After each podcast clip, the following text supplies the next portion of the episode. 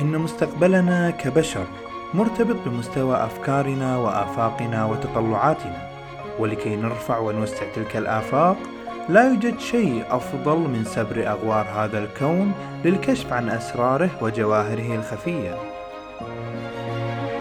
معكم حسن الشيرازي وأهلا بكم في الكون بودكاست.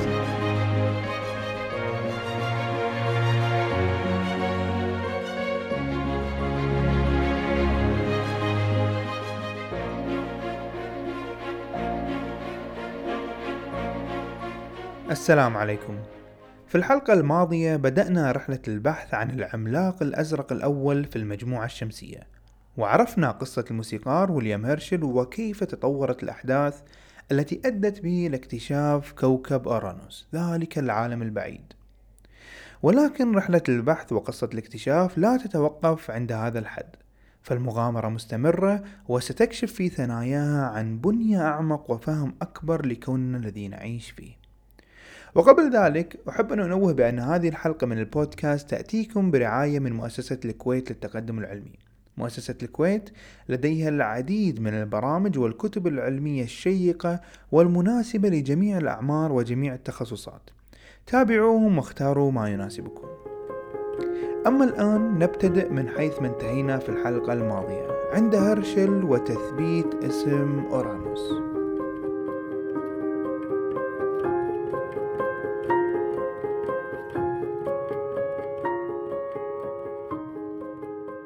الاكتشاف العظيم الذي قام به ويليام هيرشل عندما فتح أعيننا على كوكب أورانوس أشعل الساحة العلمية في تلك الفترة.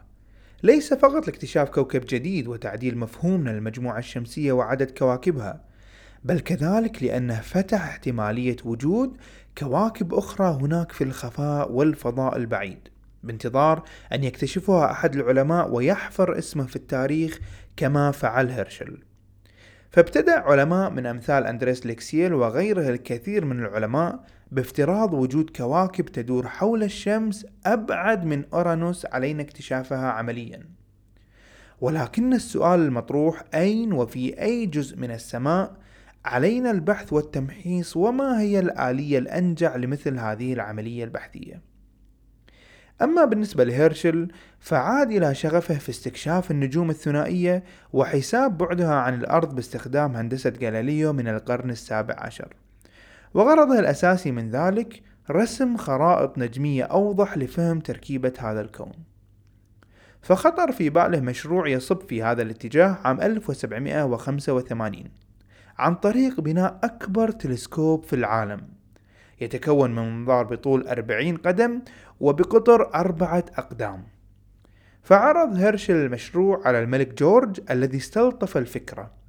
وبحكم العلاقة الطيبة التي تجمع الشخصين كما استمعنا في الحلقة الماضية قرر أن يدعم الملك المشروع وابتدأ بدعم هيرشل بألفين جنيه استرليني في بدايته ثم تبعها بألفين أخرى.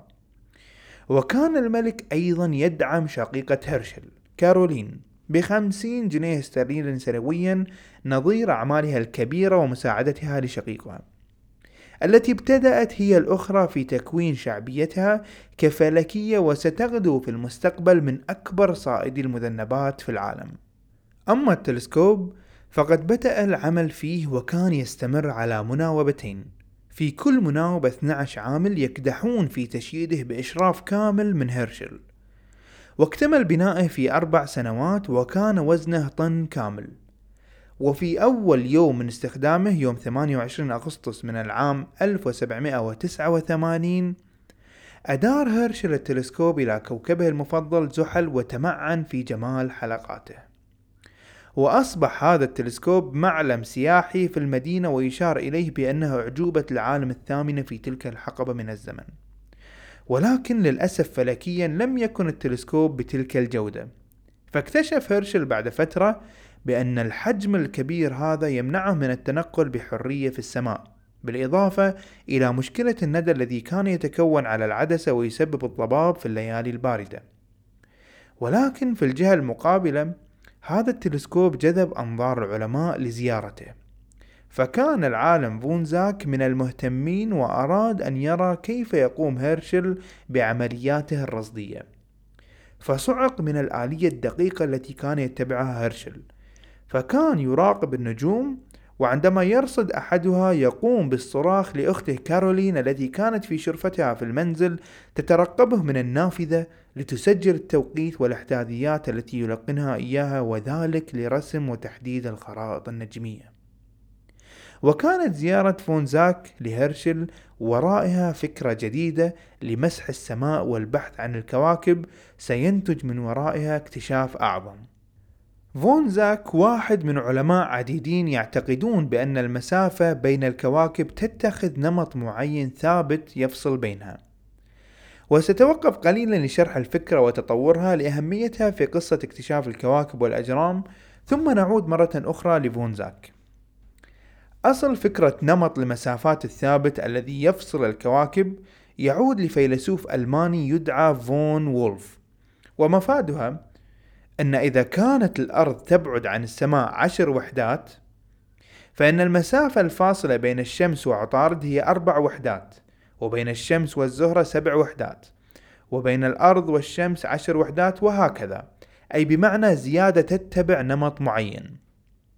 وفي العام 1766 اكتشف العالم تايتوس بأن هذه الأرقام تفصل الكواكب عن بعضها وتتبع قاعدة رياضية بسيطة يمكن استنتاجها وصياغتها.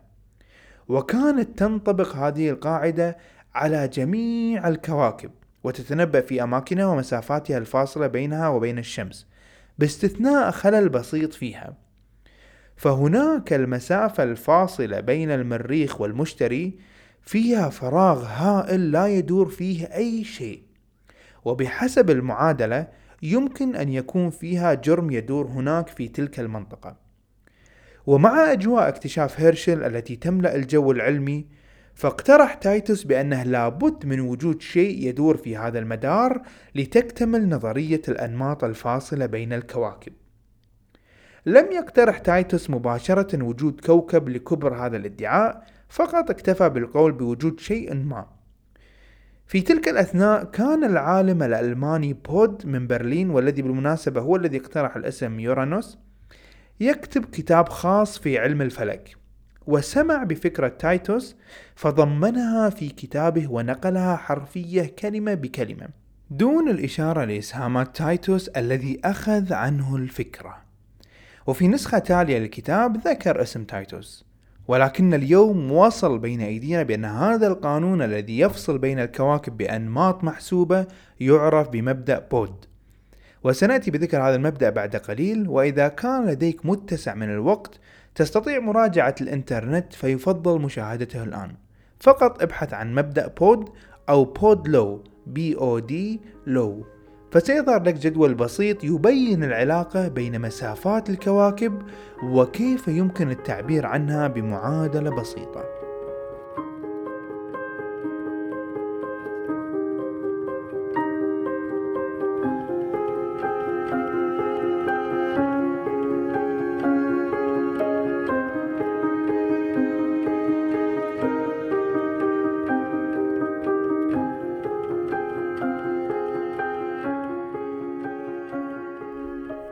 نرجع مرة أخرى للعالم فون زاك وزيارته لهرشل. فبعدها بأعوام لم يستطع أحد من العلماء والفلكيين الوصول لجرم يدور أبعد من أورانوس. فخرج زاك بالاعتماد على مبدأ بود بفكرة ذكية وهي البحث في المنطقة بين المريخ والمشتري ولكن ببحث ممنهج. وذلك عن طريق 24 فلكي موزعين في أرجاء أوروبا. كل منهم له إحداثيات محددة في السماء وتواقيت محددة يترصدون للكوكب عند مروره ويسجلون ملاحظاتهم. وكان فون زاك يسمي هذه المجموعة بشرطة السماء بحيث أن كل فلكي مثل الشرطي ينتظر مرور الكوكب لينقض عليه. كل فلكي من الأربع وعشرين حفظ منطقته عن ظهر قلب. وحفظ النجوم التي كانت تدور فيها وكانوا على أهبة الاستعداد لأي جرم غريب يدخل المنطقة التي كانوا يراقبونها. إلا أن ذلك لم يحدث لفترة طويلة من المراقبة فخبتت روح البحث بينهم. إلى أن أعلن الفلكي جوزيبي بياتزي من إيطاليا عن اكتشاف جرم جديد في هذه المنطقة. تنفس الصعداء وأخيرا تم اكتشاف جرم بعد بحث مضني استمر مدة طويلة من الزمن. ولكن هذا الجرم كانت حركته غريبة في السماء وكان يغير مواضعه من ليلة إلى أخرى أسرع من الكواكب الاعتيادية. راقبه على مدار شهرين من سيسيلي الإيطالية ولكن بعدها مرض بياتزي مرضا شديدا ولم يستطع إكمال بحثه لتحديد مدار هذا الجرم. والمشكلة كانت أنه لا أحد من العلماء استطاع رصده غيره فلا يمكنهم مواصلة البحث من أماكنهم. إلى أن تدخل ولحسن الحظ الرياضي الشهير جدا كارل فريدريك غاوس والذي يسمى أحيانا بأمير الرياضيات. ففي فترتها عندما عرف بالمسألة كان يبلغ من العمر 23 سنة. فقرر أن يجد الكوكب المزعوم بالرياضيات بدلا عن رصده في السماء. فبدلا من معاينة السماء بالتلسكوب أمسك غاوس بورقة وقلم وراح يشتق طريقة رياضية جديدة لحساب الأفلاك. فباستخدام ملاحظات ورصد جوزيف بياتزا ومهارته الرياضية استطاع تحديد هذا الجرم. وعلى الفور أرسل النتائج إلى العالم فون زاك الذي ما لبث أن رفع رأسه إلى السماء في الوقت والمكان المحدد من غاوس حتى وجد الجرم يمر من أمامه. فأصبح الأمر لا مجال للشك فيه تم العثور على الكوكب المفقود. وبعدها لمع اسم غاوس كأحد أمهر الرياضيين فقد اخترع طريقة رياضية لحساب مسار الأفلاك لا تأخذ منه ساعة من الزمن في حين كانت الطرق القديمة تتطلب عمل ثلاث أيام متواصلة بلياليها للخروج بنفس النتيجة.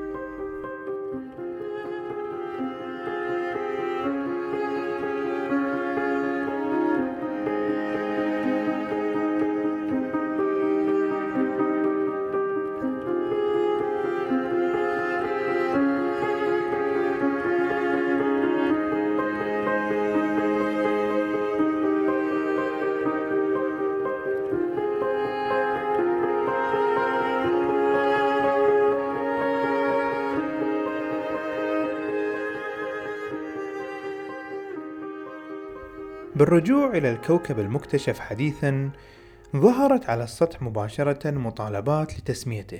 وكالعادة الفرنسيين اقترحوا الاسم بياتزي نسبة إلى مكتشفه وعارضوهم الألمان بتفضيلهم تسميات من الأسطورة الرومانية.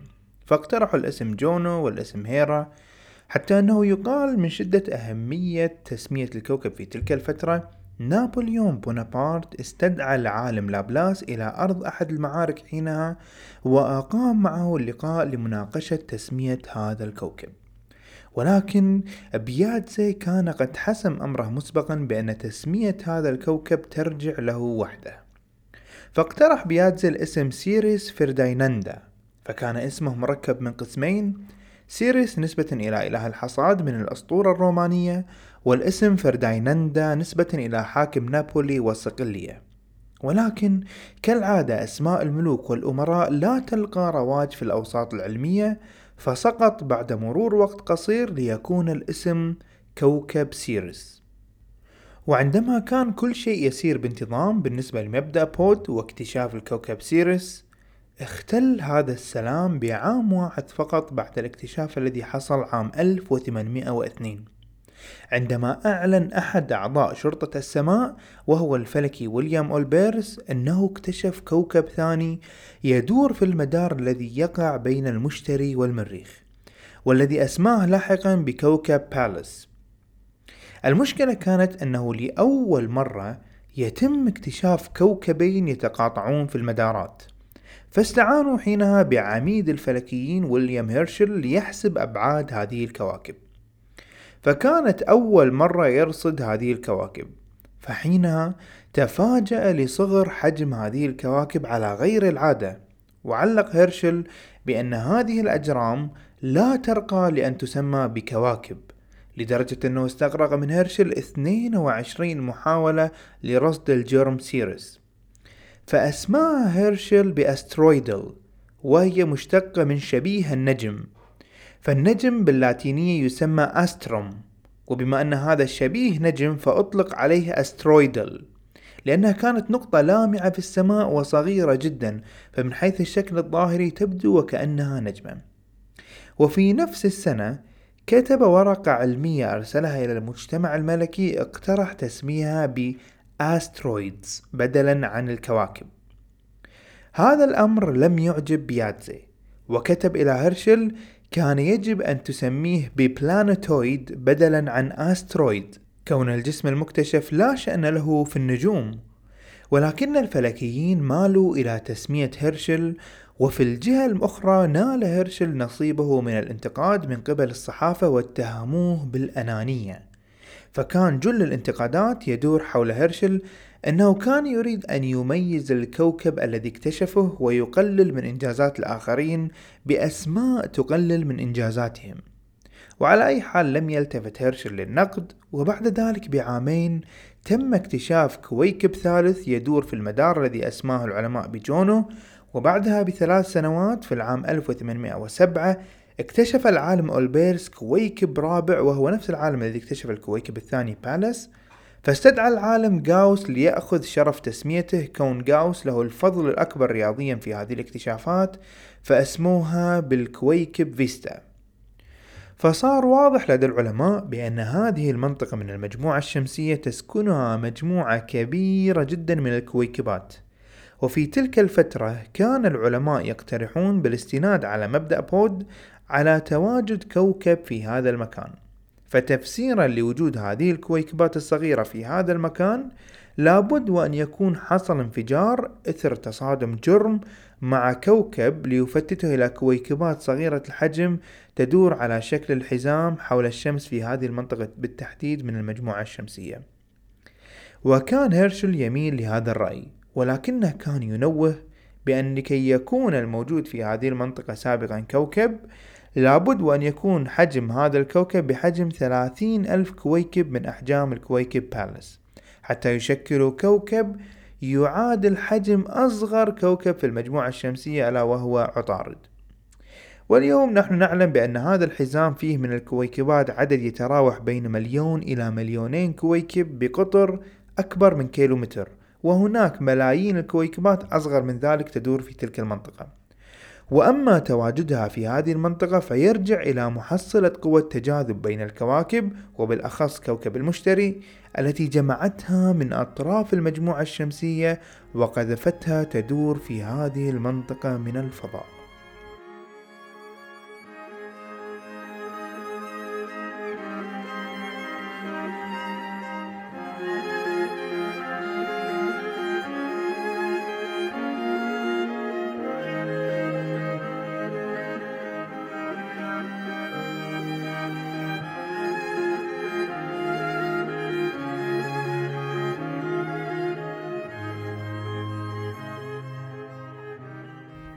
في غضون ربع قرن تقريبا ومن أواخر القرن الثامن عشر وبدايات التاسع عشر خارطة المجموعة الشمسية تغيرت بشكل دراماتيكي بسبب الاكتشافات التي حصلت.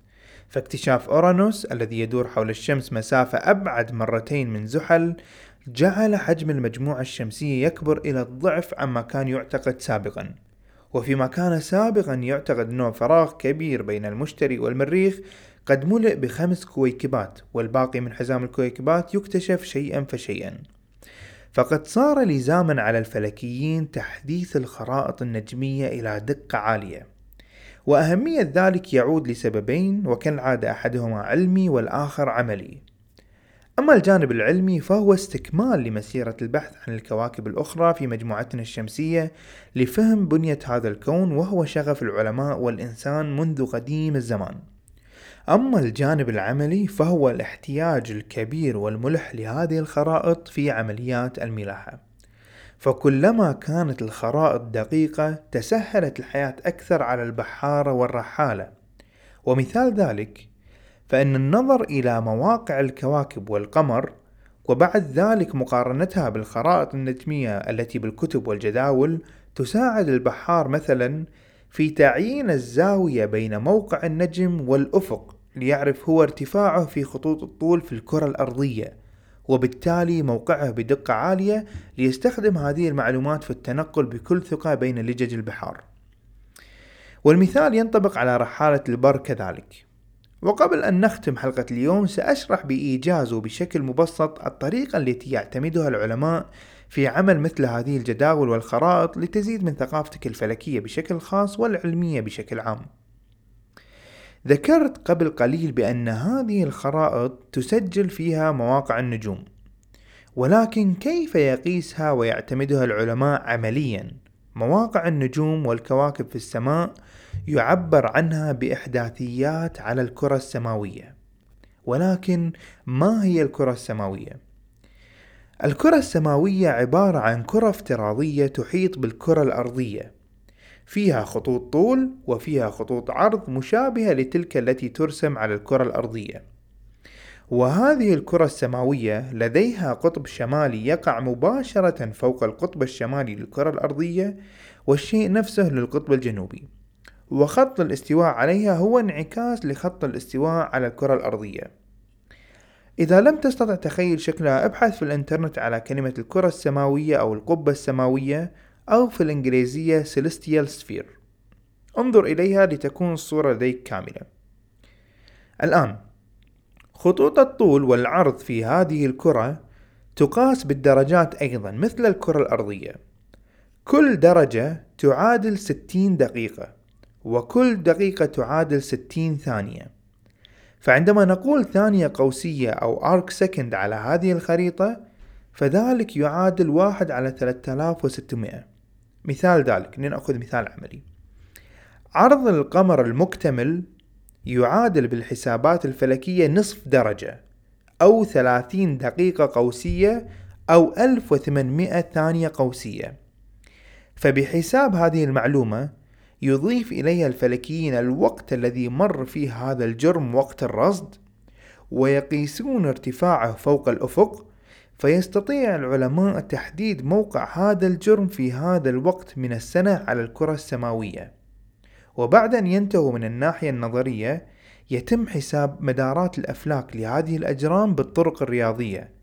لاستبعاد وتقليل بعض الأخطاء من العمليات الرصدية ويكررون هذه العملية طوال السنة حتى يخرجون بمثل هذه الجداول والخرائط التي كانت تفيد الناس في مجالات مختلفة مثل ما ذكرت. وعلى كل حال بين الفائدة العملية وبين شغف المعرفة نرى بأن العلماء انجرفوا وراء المنطقة الخطأ في قصتنا للبحث عن كوكب جديد في المجموعة الشمسية في تلك الحقبة. وبأن الأمر لم يكن بالسهولة المتوقعة بعد اكتشاف هيرشل لكوكب أورانوس. ولكن نتيجة ذلك البحث لم تذهب سدى فقد تكللت بالكشف عن حزام الكويكبات الذي يدور بين المشتري والمريخ. وكان لابد لهم إذا ما كانوا يريدون استكشاف كوكب جديد أن يسترشدوا بالاكتشاف الحديث مجددا وهو كوكب أورانوس. وينتظرهم مجهود رصدي أكبر وعبقرية رياضية أقوى لكي يستطيعوا رصد ما هو أبعد من أورانوس واكتشاف المجهول. وهذا هو ما سيكون موضوع حلقتنا القادمة والتي سوف نختم بها سلسلة التوأم الأزرق باكتشاف الكوكب نبتون. فحتى ذلك الحين كونوا بخير وإلى اللقاء.